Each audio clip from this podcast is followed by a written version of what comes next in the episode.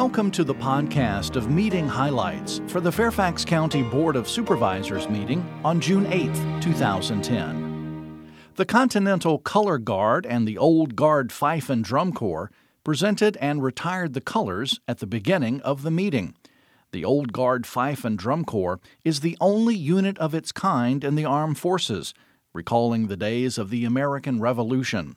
It parades in uniforms patterned after those worn by musicians of the Continental Army.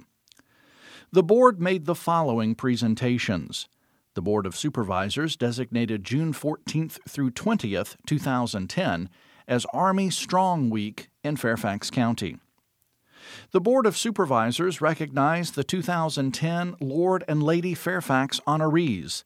Each honoree, designated as a Lady or Lord Fairfax, is selected by a member of the Board of Supervisors.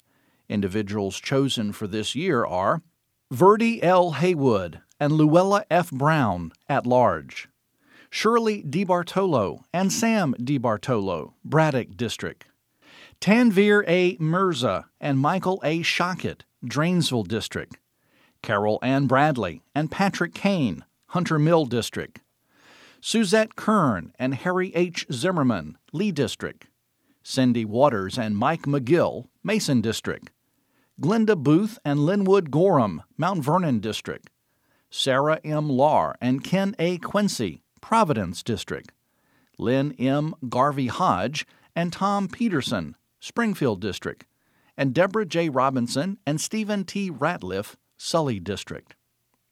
The Board of Supervisors recognized August Fratale, principal of Rachel Carson Middle School in Herndon, for 24 years of service to Fairfax County.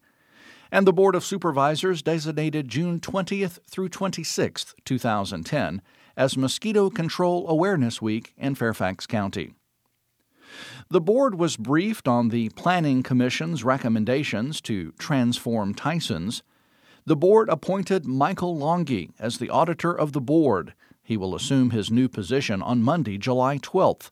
The auditor of the board conducts performance reviews of county agency operations and county funded programs to ascertain that appropriated funds are expended for their intended purposes.